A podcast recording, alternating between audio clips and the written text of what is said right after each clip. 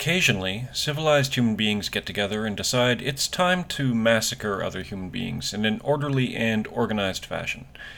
One of the key initial ingredients to almost all of these massacres is the creation of scapegoats, people that some or all of a society's problems are blamed on.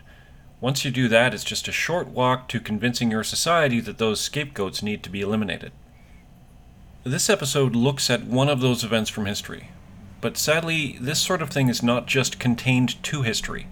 We've done it in the past, we're doing it right now, and we may well do it again in the future if we're not paying attention. This is only a test.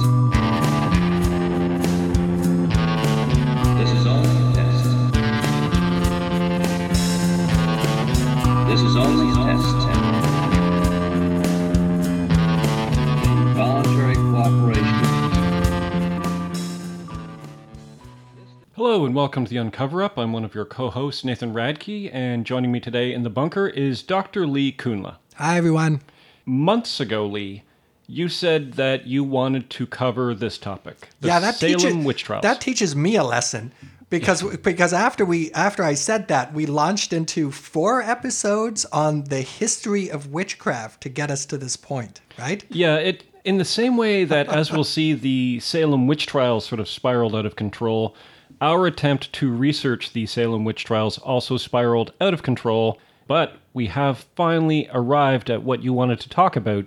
Yeah, we here we finally arrived at Salem. I mean, when I first learned about Salem years ago, to me it was the story of a town that went mad. Yeah, But then, after all of the research that we've done, not just in witches in particular, but just conspiracies in general, yeah, I feel like Salem takes on a very different look to me. Yeah. And now it doesn't seem like this weird aberration where a town goes mad.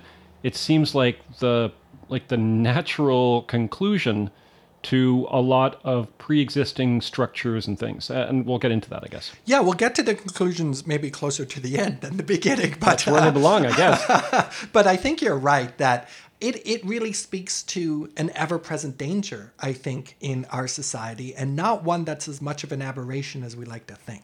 And when we say danger, it's like this is legit a danger because why don't we start by saying what is the death toll to this? Okay, so there's an official death toll of people who were executed for having practiced witchcraft in Salem in the year 1692, and that death toll is 19 people and two dogs. Yeah, I know. The dogs almost, you know, we've we've learned this about me in previous episodes. I am You get um, you get sadder I- about dead dogs. I kind of do. That, though, does not encompass the death toll in its totality because people died in prison uh, waiting uh, their trial and potential execution, and they are not counted among the 19. There is, and we'll get to this, for example, an infant whose mother is jailed. The infant is jailed with her. Uh, like it's a couple of months old, this infant, still suckling from its mother, and it dies. Now, it died probably of something like exposure or hypothermia, but that wouldn't have happened if it wasn't in this hor- horrendous jail cell. So the death toll is larger than the official one if you were to say Google the Salem death toll. But then, and I always feel like I need to add this when we talk about death tolls, there's the tragedy that can't be articulated in a death toll. So a mother is accused uh, tried and then executed for witchcraft, she may leave seven or eight children behind. And, and they are people who go on to live the rest of their life with this incredible trauma of seeing their mother dragged away. And I mean, I'm not going to, this is not going to be part of the narrative, but there are really sad moments where kids are sort of looking at their mom being dragged out of the house and never see them again. So there's an official death toll. There is then a greater death toll, and then there is a sort of a trauma in- toll. Exactly, an incalculable uh, toll of trauma that that follows. Also, the accusers later in life, guilt, um, shame, uh, can't live down the reputation of having, you know, like essentially killed a bunch of innocent people. It is a disaster. You can't just say this only would ever happen in Salem at this time. Something like this could happen again and will happen again. That's right. I think Salem is almost a kind of a template for this social dynamic that that that takes off over and over and over again in um, certainly modern political cultures. I think that today there are Salems happening around the world. As you say, I'm sure it's coming. You know, a big one in our society potentially. And there have been, you know, important ones in the past. Certainly, um, the Red Scare in the 1950s is often linked uh, with the the Salem witch trials because it shared a lot of the same dynamics. So I think you're right. This is something that is following us throughout uh, modern political history. So, in order to understand what could be in the future and what is happening now, let's look at the specifics. What happened in Salem? Okay. We're talking about events that happened in Salem, Massachusetts in 1692. Now, Salem is a town in New England. Specifically, it's in Essex County. Uh, it's not far away from Boston. Boston is the big town, but Salem is, at least historically, and certainly saw itself as not that much less important than Boston. In Salem, as, as, as Nathan pointed out, 19 people are executed for practicing witchcraft in the year 1692. The, the, the crisis really lasts about nine months. There are about 140 to 180 people who are accused. There's about 55 people who actually stand trial, and 19 people who are executed. 1692 Salem is only really three generations out from essentially founding the Republic. Like it, Plymouth Rock is incorporated as a colony in 1620. You know, you have people whose whose living memory includes the very founders, uh, like in terms of settler terms, the um, you know the European Americans who will later be recognized as the kind of archetypal arch Americans you know? In the mythological origin story of the united states. exactly. Obviously we know that there are indigenous people who have been living here for you know probably tens of thousands of years. But what we're talking we're looking at this very much from this um, salem puritans perspective. And so the generation of 1692 is sort of living in the shadow of this great generation that has actually you know made the voyage founded colonies and started european settlements in america your life is quite, you know, mundane and a bit miserable, or perhaps very miserable, and all of the grandiose dreams, you know, did not necessarily come to fruition. And why not? It's probably because your generation sucks, you know, and is not.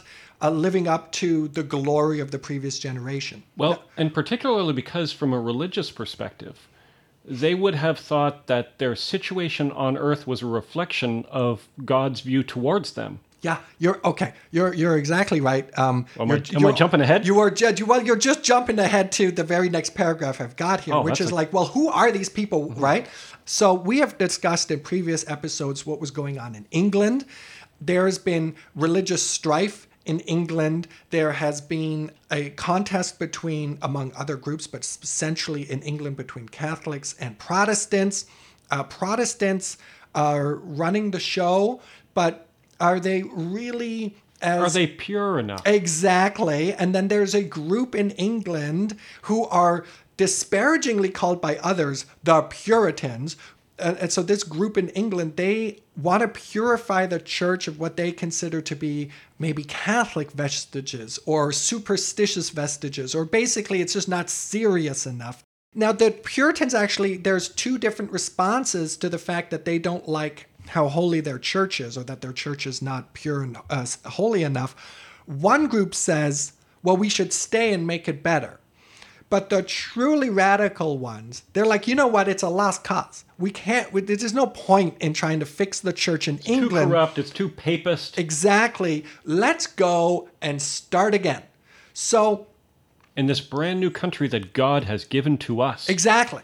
And those are the people who found Salem, Massachusetts. I mean, they found other uh, other towns and colonies in New England, especially. But the, these are you can trace it. Like these are the descendants of the hardcore puritanical radicals of England, self-selected, who are like, you know what? I'd rather start again in effective wilderness for their perspective. Again, we recognize that they're not coming to virgin lands, but they'd rather face those hardships. And what they, to your earlier point, Nathan, what they want to do is they want to, what they call, build a city on a hill. And that is to say, a shining example of spiritual perfection that will be a kind of a guiding light to all the other Christian communities, especially back in England. And, you know, the idea being that people back in England will look to Salem and are like, ah, well, there is a truly just and holy community. So they're going to be the purest of the Puritans. Yeah. When people talk about purity, I always get nervous. I feel like nothing good ever comes from it. Yeah they are clearly by like their daily experience not living in a city next to God, right? Like their their neighbors are quarrelsome, the winters are harsh, um, the sermons are lackluster and boring, the days are full of tedium, and yet, weirdly, people are still doing all kinds of sinful things. You know, like maids are running away at night, hooking up with, you know, who knows, the stable hand or something. And a lot of these indiscretions were uh, because of the poverty and because of this sort of density of living, these indiscretions were happening under the noses of you know the more sober leaders of society. I mean, you could wake up and so there'd be like six or more people living in a two bedroom house. And you'd wake up at night and you'd be hearing some funny stuff going on in the very bed you're sleeping in. what kind of purity is this? So, you know, it was very evident to people that despite the high hopes of their ancestors, that things were not working out, but they were also hardcore, you know, religious fanatics, basically, who were extremely worried that this sinful behavior was going to exact some revenge from God and all the bad stuff that was going on in their community, they brought back to the fact that they were still sinful and they needed to do some kind of purge. And there was like a ton of bad stuff. There were wars going on with both the indigenous people who had already lived there, uh, the French. No, you're right. So I was thinking about it very much in the terms of what's the web of tensions for the, the Salem residents of 1692. Yeah, these, these people who are here now. And we've talked about the role of fear just in terms of priming people for being more suspicious, being more paranoid, being uh, better at pattern recognition, which is also of illusory patterns. Basically, it makes them more primed to find conspiracies. Exactly. To find false conspiracies in particular. So, what exactly are they afraid of? Well, um, there's three enemies uh, that that the citizens of Salem have besides each other. primary amongst them are the indigenous people of that area, the Wabanaki. Now, this is actually the term of a treaty that refers to a group, uh, um, a set of different group of indigenous peoples of this area. The Wabanaki are not entirely pleased with the fact that there are these foreigners who are sort of settling here, taking stuff, and that displeasure is vented, eh, among other things, in what they at that time called Indian wars. So essentially, armed conflicts between the indigenous inhabitants and the new settlers who have just, you know, as, as we've said, have just shown up 60, 70 years ago and they just keep showing up. There's more and saying, more. Hey, them. this is our place. Yeah. people who are living here were like, uh, you guys are brand new. Yeah. So, so they were afraid on that account. Then there are the French. The French, I often forget this were in North America making a large colonial play in North America. So they were they were rivals of uh, the English. Now they, interestingly, also made alliances with indigenous groups, including the Wabanaki, against English settlers. So you have the French as a problem just of their own because they're making colonial plays, French are always a problem. right? There's there's the animosity in Europe between France and England. So if they go to war, there's also that kind of extends to North America, and they're always at war. We've belabored that in a previous episode. And then the French also sometimes make alliances with the indigenous groups, and so there's another group to worry about. So if you're one of the English settlers, even though you have invaded another another land, you have invaded and occupied it, from your perspective, you're like everyone's against us. Yeah, This is our land and everyone's against us. Yeah, exactly. We haven't quite mentioned everyone yet because there's a third enemy, which are the Catholics. Oh, yes, of now, course. we remember how much that mattered in England, and we remember that it's the Puritans, the hardcore Puritans, who are leaving England because they can't stand the, you know, pa- the papists. the, the remainder of Catholicism, like the the The, ling- vestiges, the lingering remnants of, so, the, of the papists. So they're out. They bring that animosity and resentment with them. And of course, the French are Catholic. So that, that works nicely in terms of a kind of a Tableau. Knowing whose team who's on. Yeah, and tableau of hate. You know, mm-hmm. it's sort of like It's a rich tapestry. right. Uh, We hate anyway, them because they're French and because they're Catholic. Now they do have smaller hatreds towards other Protestant groups, so they don't they don't hate they do hate other Protestants who are Protestant a different way from themselves. Well, because Um, those aren't as pure. It's Gotta stay pure. The, it is an irony, though, that this group leaves a place which they experienced as religious um, intolerance to then just perpetuate the religious intolerance in the place that they've gone to so that they could have more religious tolerance. Okay, whatever. It's worth noting that all of these groups are represented to and by the citizens of Salem as in somehow in league working for working with the devil. So this kind of stuff in the ideology of the citizens of Salem is all getting mixed up together. And as you say, they're quite fearful, and this leaves them open to conspiratorial thought. But the, within uh, Salem itself, there's an interesting tension between the ministers and the laity. So the ministers who come there to preach, they're the focal point of the community, but they're rarely paid. So they'll they'll negotiate a contract with the community, and you know it'll have a salary plus bonuses like firewood and a place to live and stuff like that. But then when you actually show up, they don't they just don't pay you, like they just won't pay you, uh, like for for weeks or months on end. They don't. And then when they pay you, they pay you half what you're supposed to get paid, um, and this becomes like a really big issue. And Salem goes through a number of ministers in a couple of years because they either quit or they get mad or the community gets mad at them. And this wouldn't matter if it were anybody except for the minister who really has a very important role in defining and determining the ideological direction of the community.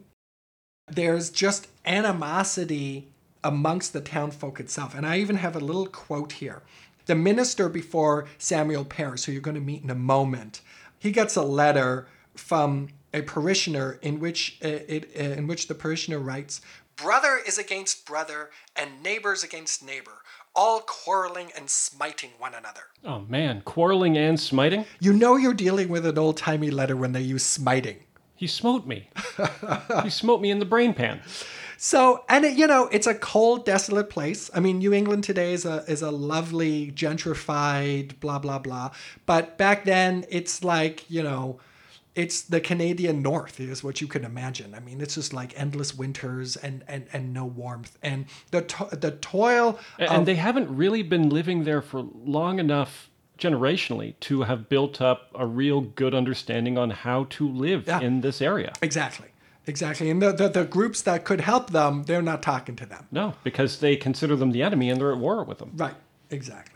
All right. So that that tells us you now you know what happened in Salem. A bunch of people were killed for witchcraft. You know what the place was like roughly in 1692 their concerns the people who were there the things that they were worried about. So then let's get into the story of what actually went down.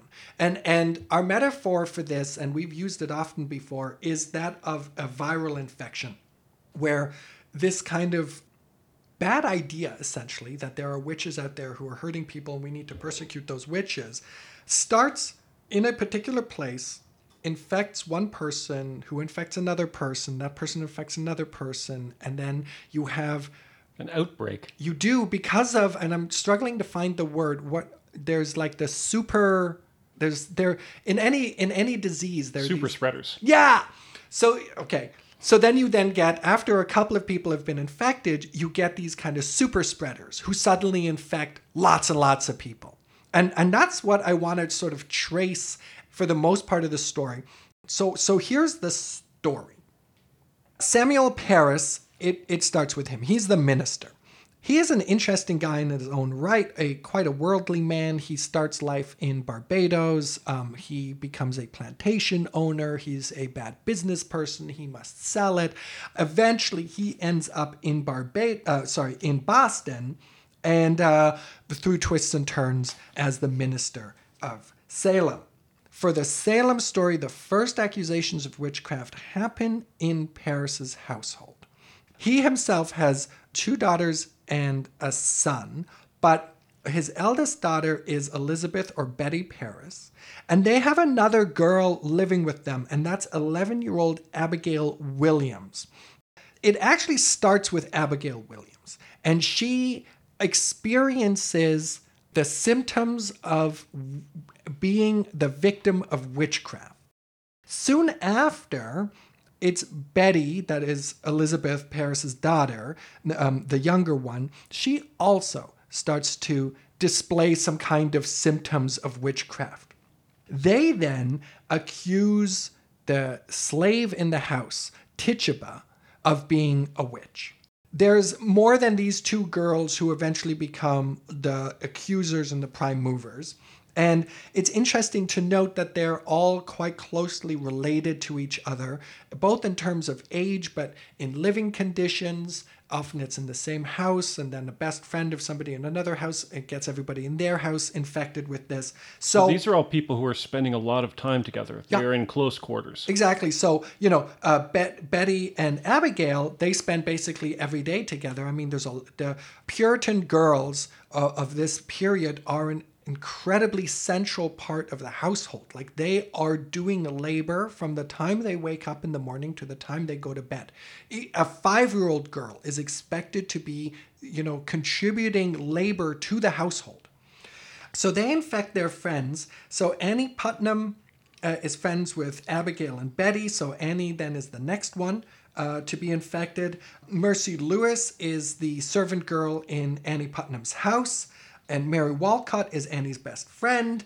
And they know Elizabeth Hubbard. And so, you know, these girls all sort of start to show symptoms, similar sets of symptoms as each other. Annie, I should just say, uh, she deserves special attention because uh, when it when when the proverbial stuff really hits the fan, she ends up accusing more people than most of the others combined. So, what does it feel like to be the victim of a witch attack in Salem in the 17th century? So, the girls complained of pinches and pricks the list of symptoms balloons as this phenomenon balloons. So it starts out with pinches and pricks.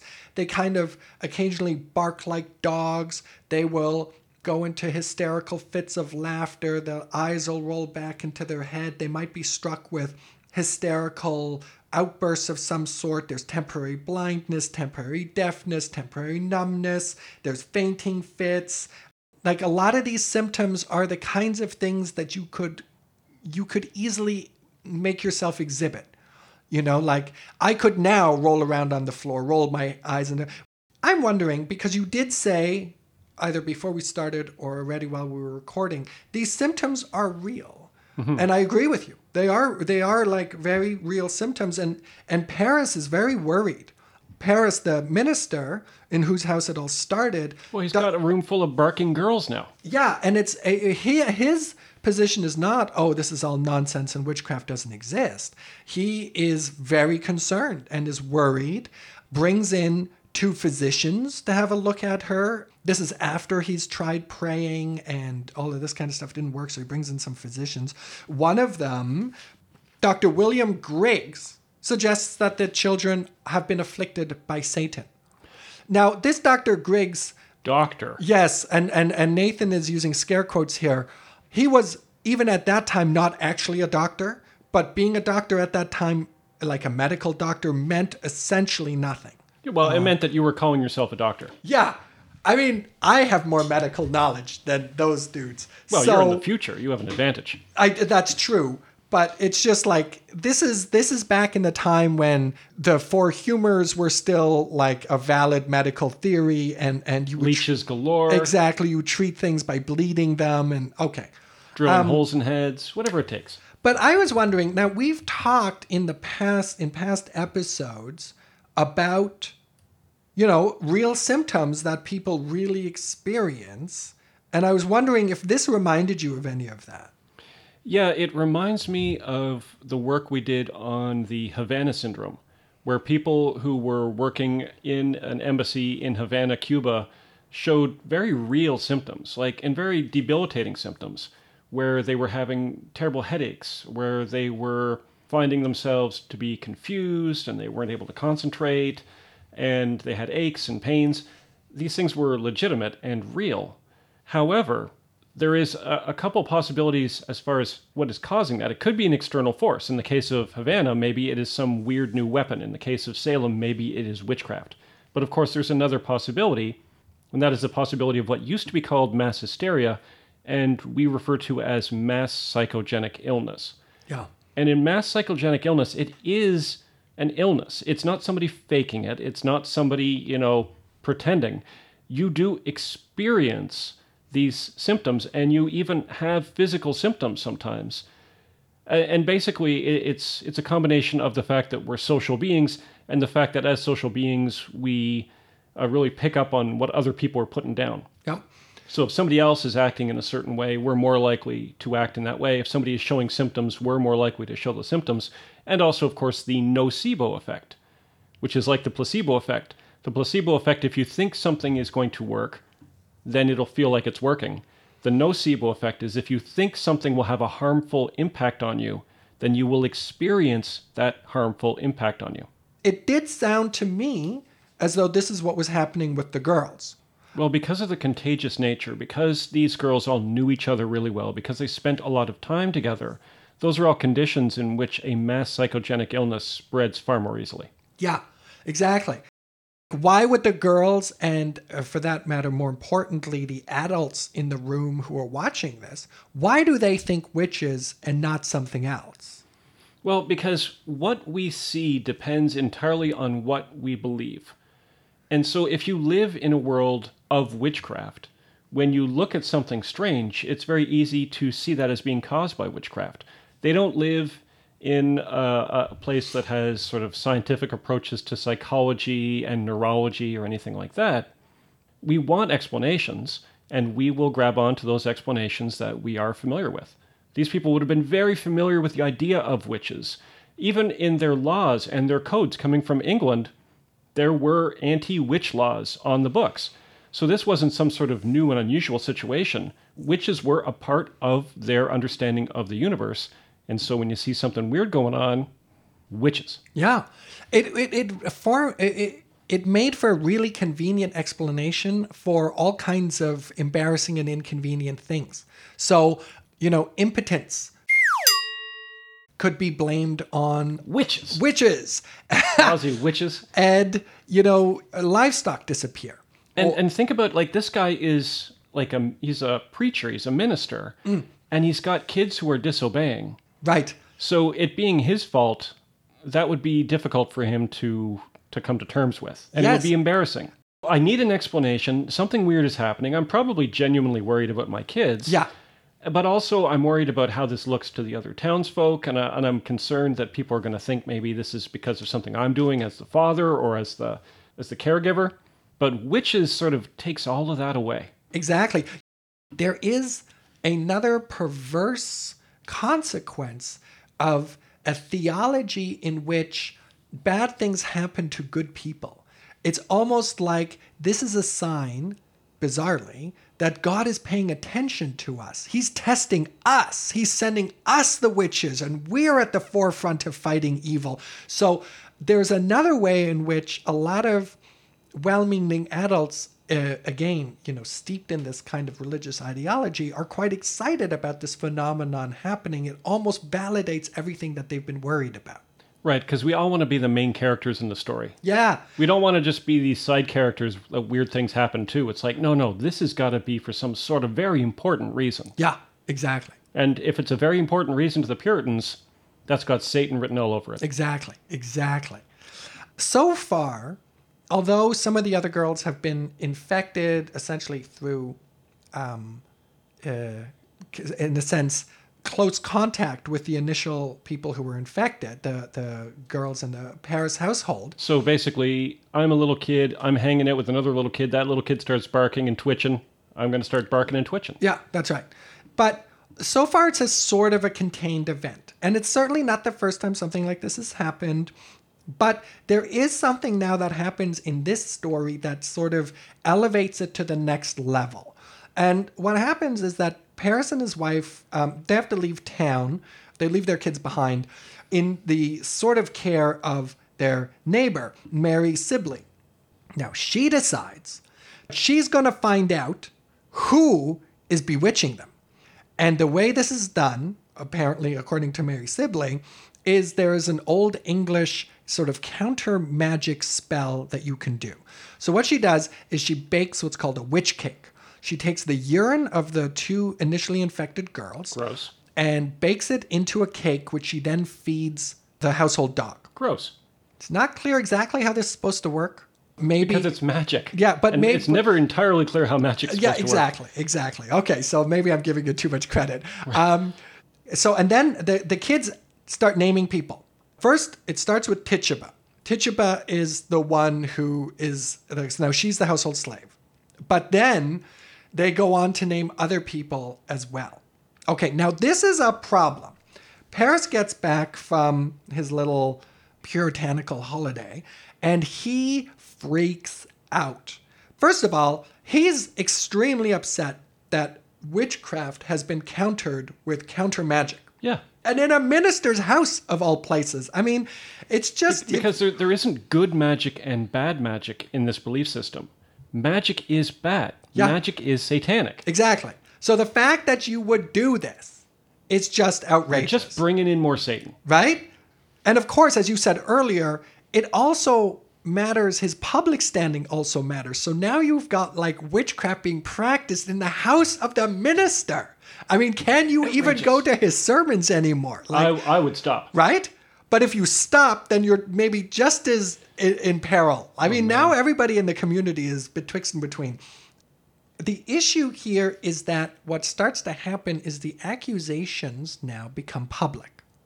Now, this is a surprise to me that in the past, ministers, when, when in other communities, when this happened, certainly not all the time, but there was an effort to keep the uh, those who were accused of having been witches to keep their names secret. And I think that's really important because once the accusations become public, the genie really has left the bottle. So so Parris loses it. He gets really mad at Mary Sibley.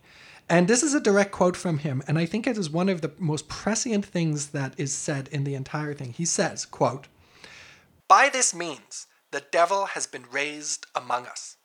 And I think he's absolutely right. Not in the literal Christian sense that we now have, you know, you've actually called the devil. But this is the moment when we go from what could have fizzled out as just another excess of youth and it turns into a moral panic. And now people are going to die. Exactly. Which do you think Parris meant? Do you think he meant you've literally allowed Satan in by practicing magic, or do you think it's the more poetic, now look what you have done? You have sort of let a metaphorical Satan in amongst us by causing a moral panic? So Because I'm guessing it's the first one. I think he is. I think he's very literal. I have to be honest with you. So we have a problem. We have a culprit, and we have authority figures taking this very seriously. Does this remind you of anything? Well, now we're getting into sort of the area of the moral panic. Exactly. When you've identified a problem in your society and then you sort of bring out maybe a scapegoat Yeah. to try to sort of hang that problem on, and you have this sort of official response, Right. that can lead to some really wild times. in terms of who is named, so I, I said it was the the house slave in, in Parris's household, Tituba.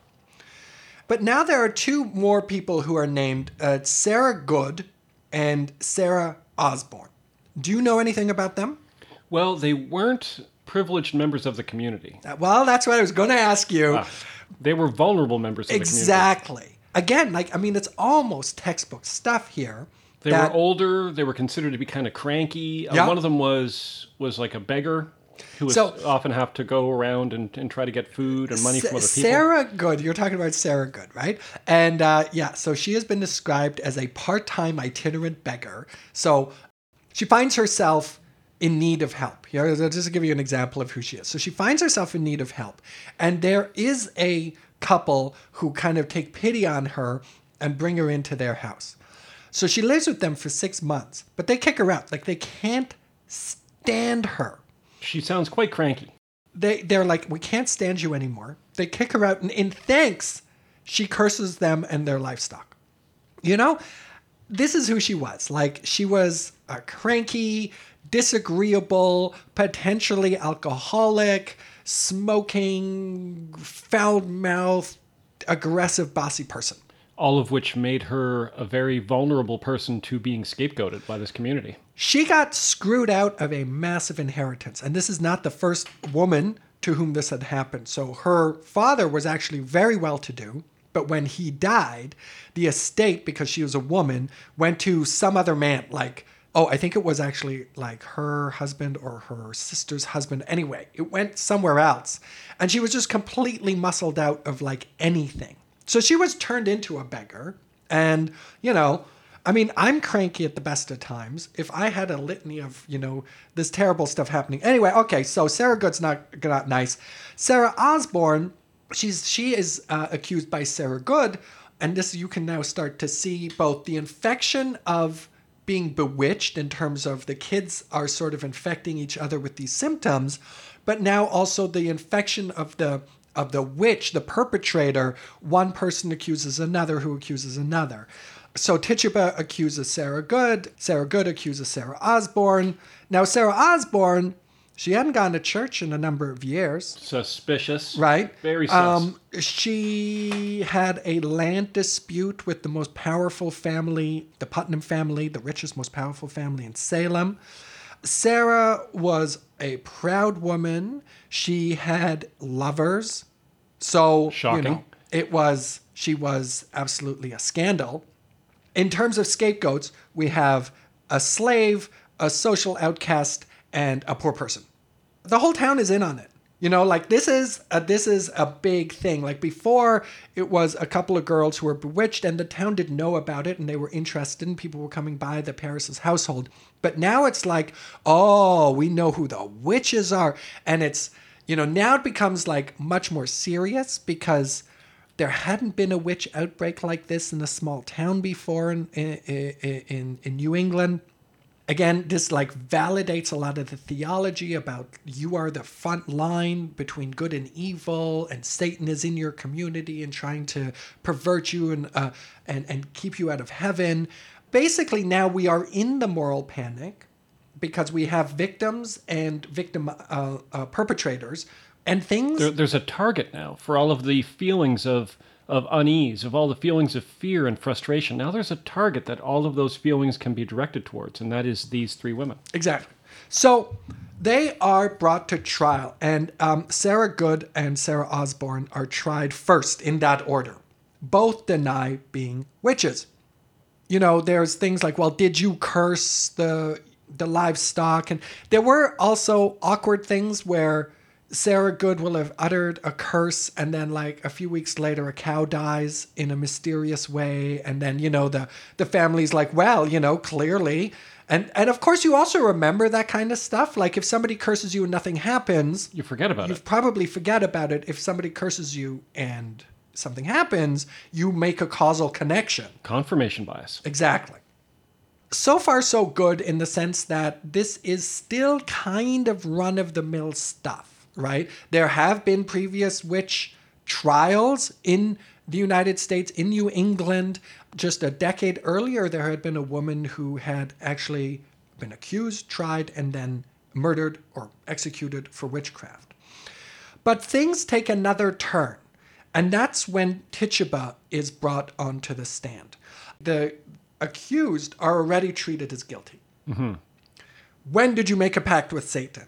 Uh, why did you make a pact? Why are you hurting these children? How many times? You know, there was never, a, it was almost like being in a police inquisition as opposed to being in a kind of uh, courtroom dedicated to arguments and logic and stuff like that.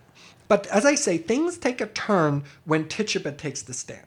Because for whatever reason, and Nathan, maybe you've got some theories about this. For whatever reason, Tituba really leans into it. So she goes full hog. I am a witch. I know other witches. Here's what we are doing. Here's what's happened. Here's what I've seen. I mean, she embellishes like like she is a very good storyteller and she talks about uh, flying to the Sabbath at night on broomsticks, and she saw these people fly and those people fly. And this story really opens the floodgates because now, and we talked about this before, we talked about how people don't believe that there that somebody will give a false confession even though statistically this stuff happens quite often and so now the prosecution as it were and by this I- i'm using this in a very expansive sense like those people in the community who believe that witches were running amok and they now have confirmation from the person who would not confirm it were it not true which is an accused witch why would this person possibly say something like this if it were not true right I mean, we've seen this in the past. We've seen that a lot of the witch panics that were in Europe and in England and in Scotland, they were based on confessions. But the thing is that there are a lot of ways to get confessions out of a person.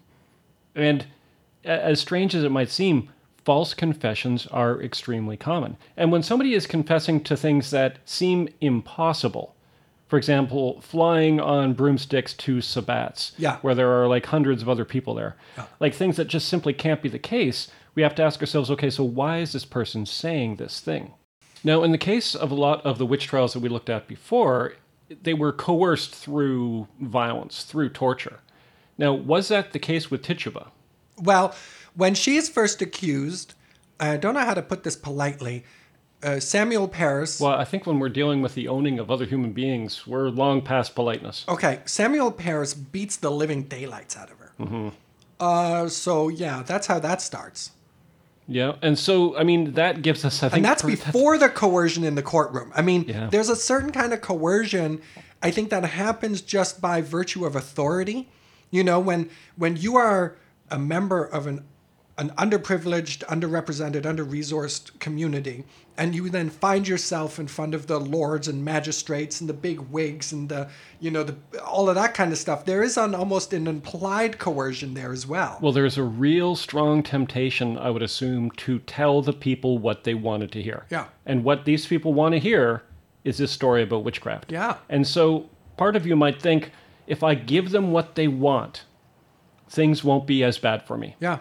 This, in a sense, Tituba's confession validates everything, right? So, from the Puritans' perspective, say the ministers, the judges, the people who believe this, we have real symptoms in real people, right?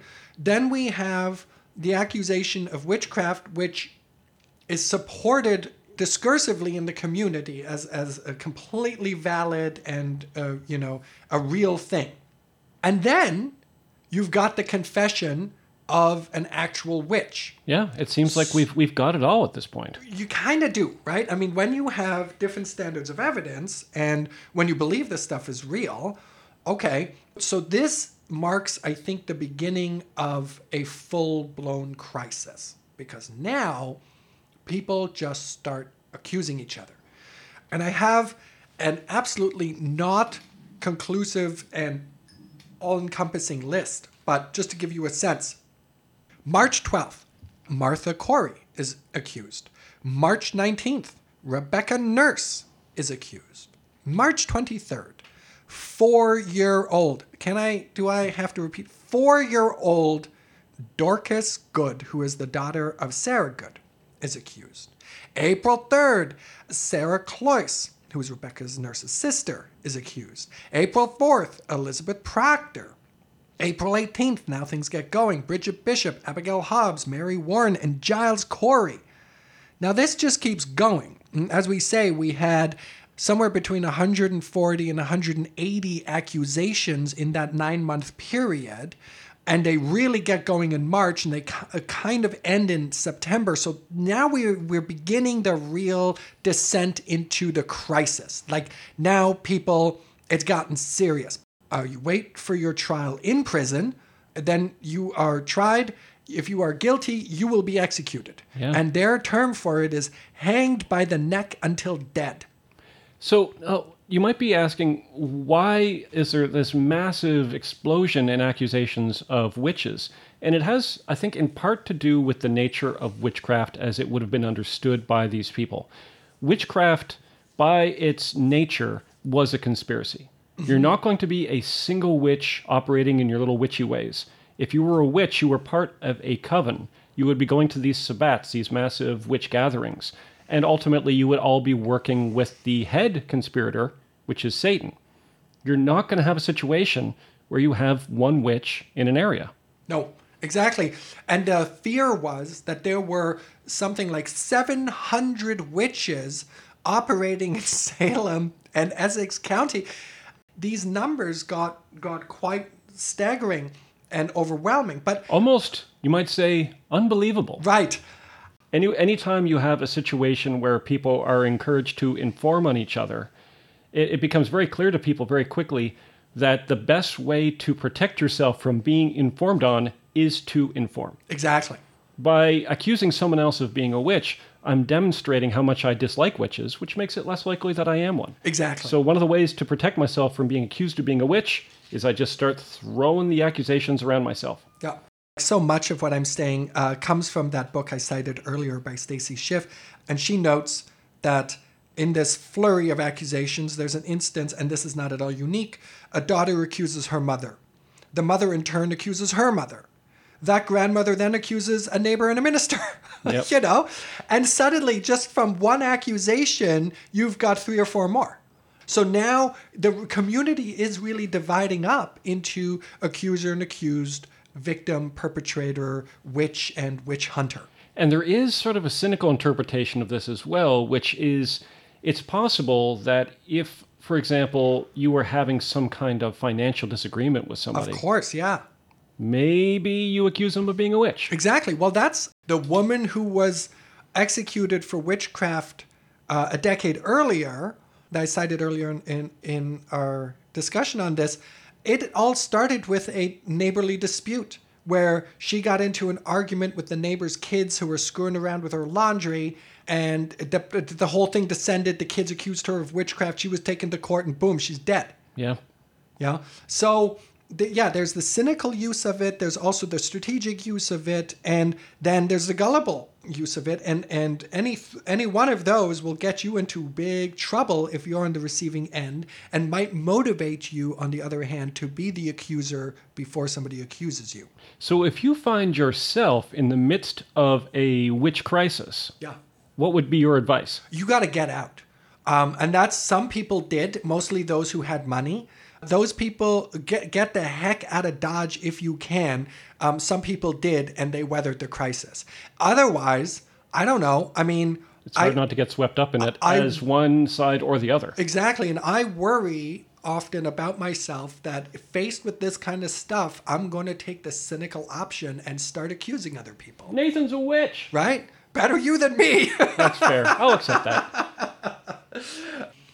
Now, the other reason that this stuff works is because it's the girls who are accusing, yeah, and we, for whatever reason, believe the girls. Okay, so you know, if they had not accused any more people, then it this would not have turned into such a disaster. But they did. They are essentially the ones who keep accusing. And it's entirely possible. You could imagine it's gotten to the point now where people are getting arrested, people are getting hauled right. out of their house. They can't go back on what they've said now. No, no. They're too far gone at this point. There's too much sunk cost. Yeah. They have to keep it going, Yeah. or they're in more trouble than anyone. Yeah. A big facet here, though, is what happens in the courtroom. And I have to say that the court process and what they understood as evidence is a complete scandal to our modern ears. If you were accused of being a witch, you essentially had no hope because of the nature of the evidence against you. The worst is spectral evidence, but I'll, I'll bracket that for the end because the other stuff is pretty outrageous in its own sense. Now, we've talked, and you've talked often about a devil's mark or a witch's teat, uh, which is this kind of blemish that's on your You a body. freckle, you got a mole, you've got a scar, Yeah. you've got a whatever. Yeah, exactly. Again, which of us does not have something like that? And uh, this was understood as being the mark of the devil. But it was even worse because sometimes people would get examined more than once. And if that blemish, for whatever reason, disappeared, that was just as bad as if you had it. So there doesn't seem to be much of a way out.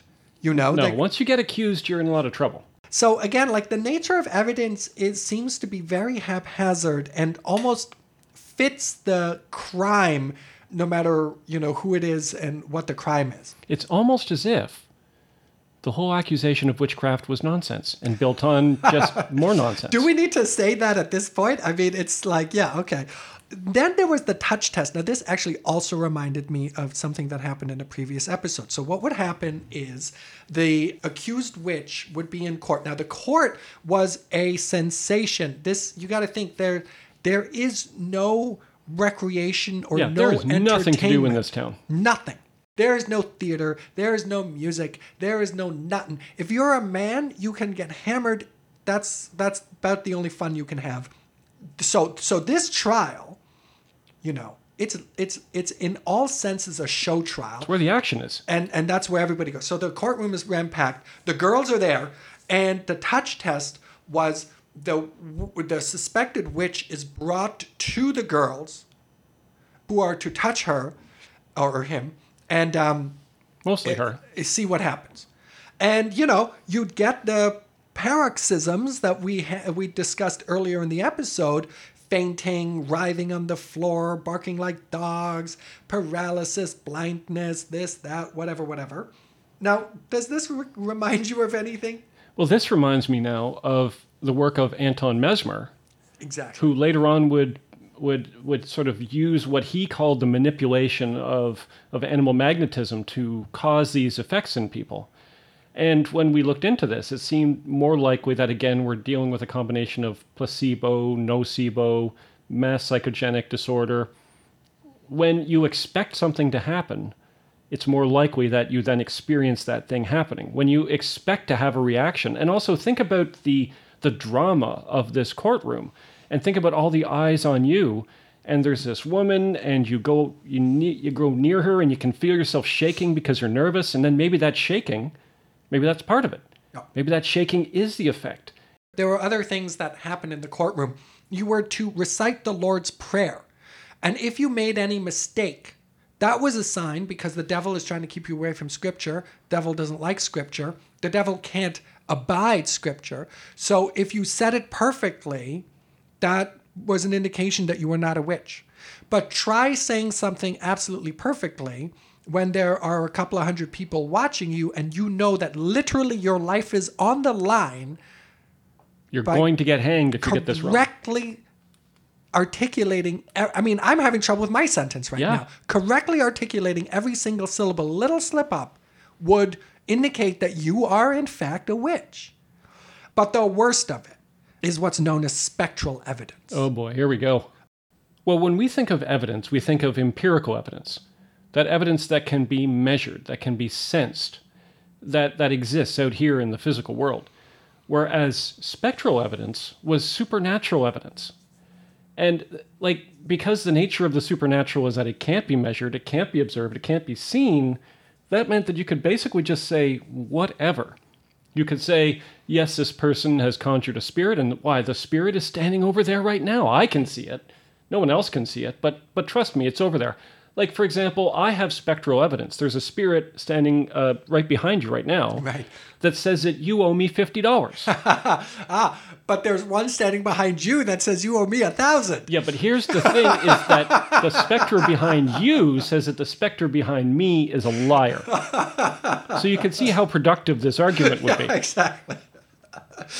and that is exactly what happened in court, except that only one side is believed, right? So, so the the witch is accused, and you know, in in the sense of like, well, why did you harm these kids? And and say Sarah Goodman will say, or Sarah Good, sorry, or Sarah Osborne will say, well, I didn't harm them, but then the girls will say, oh, but she's doing it right now. Yep. She's sitting up on the rafters of the court, and then one of the girls will go into a fit.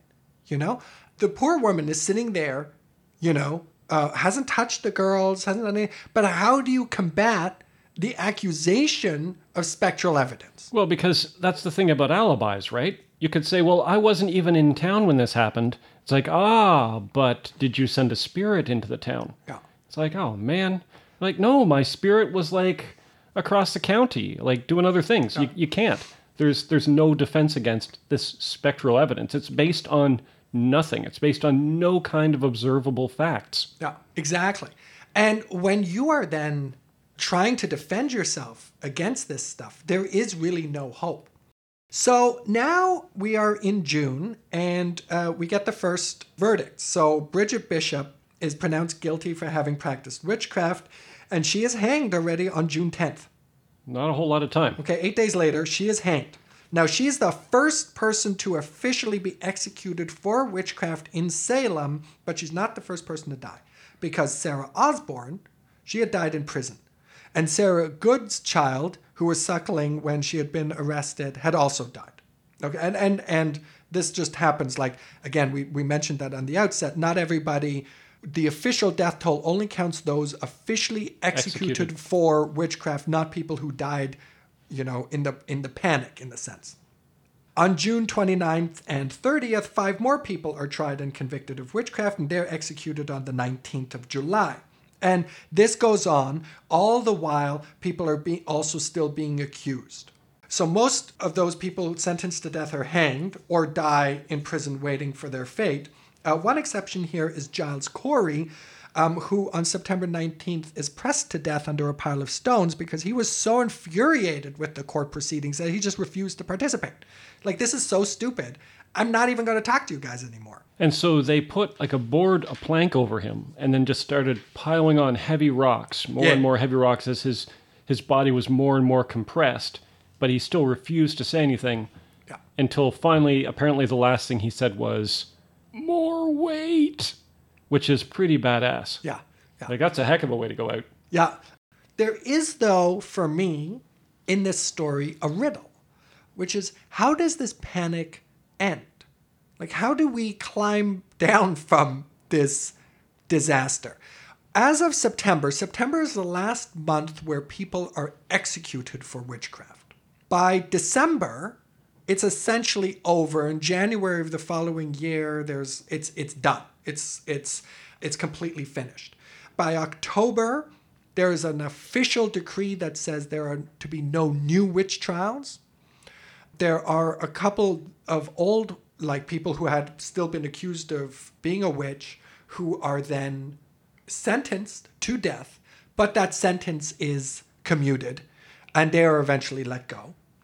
It sort of kind of just peters out and it's a and it's a bizarre for me in the same way that we spend so much time trying to understand the beginning and even the beginning still is it's not a clear causal relationship there's a lot of different factors that existed and for some reason it, it happened and then for some reason it stopped okay now i do have a theory as to why i think it stopped but i'm curious if you've got one When we look at events like this, sometimes you just you run out of fervor.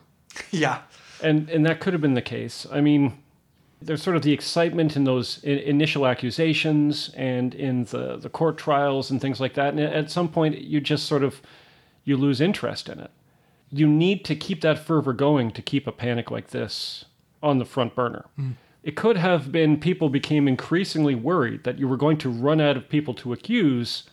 And so people were like, maybe it would be better if this kind of ran out before I get caught up in the like accused side of things. Hmm. And so as more and more people are being hanged, you could see how there would be sort of more of a desire to maybe uh, let's bring this to a close. We've Yeah. we've hanged the appropriate amount of people.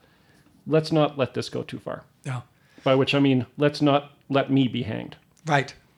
Those are interesting theories.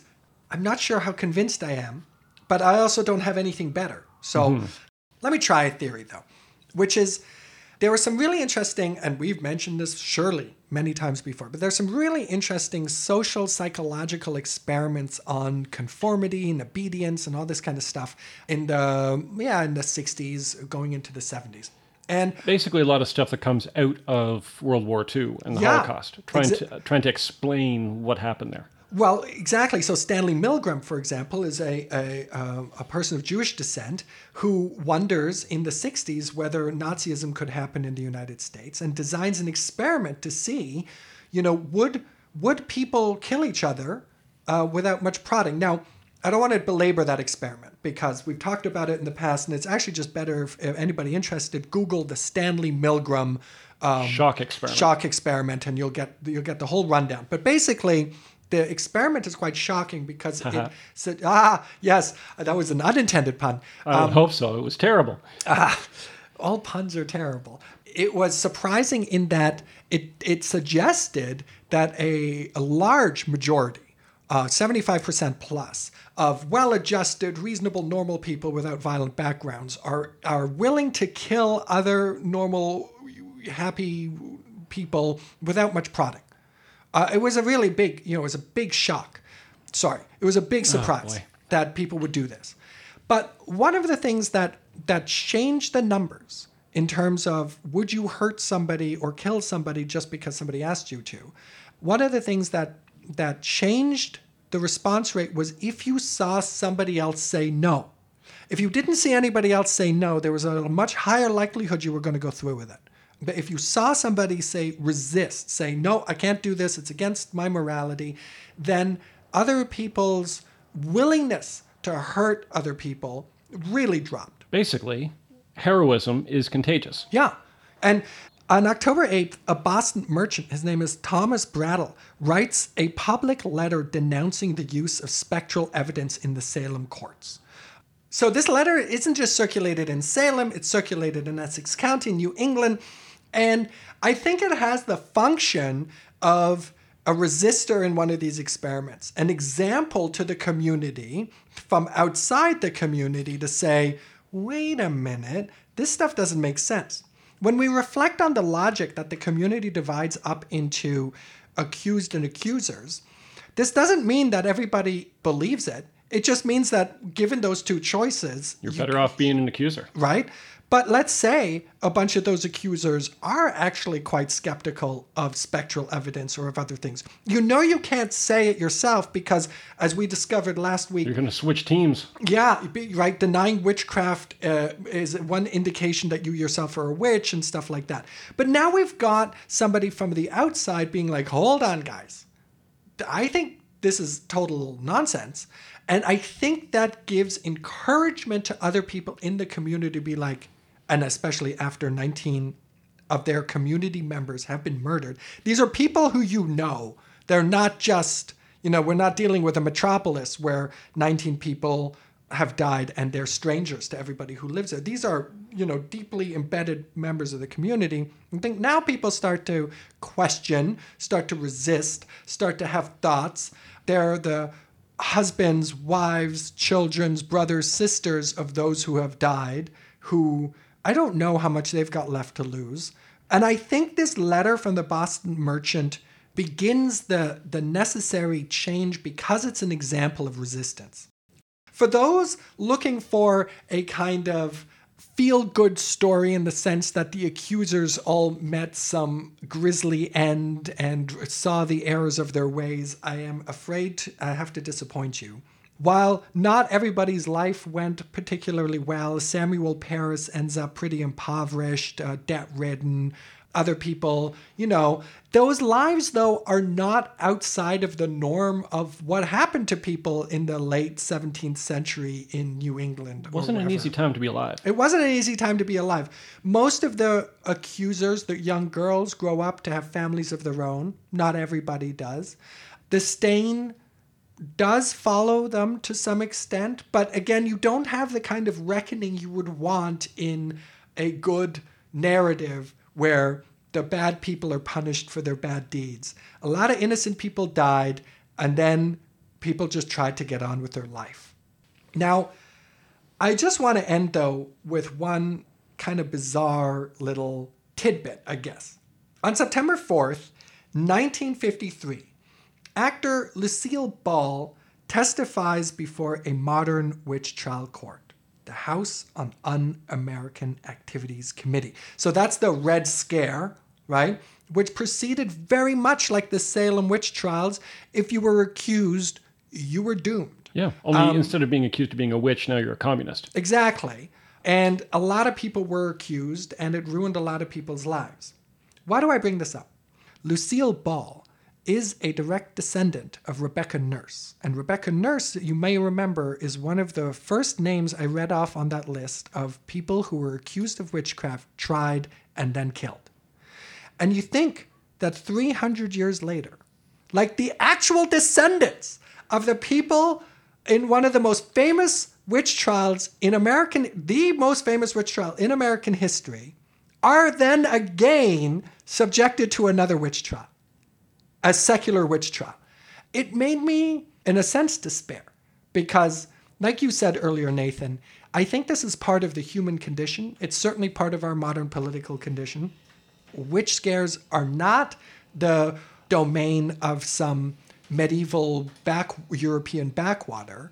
They are part and parcel of our political communities.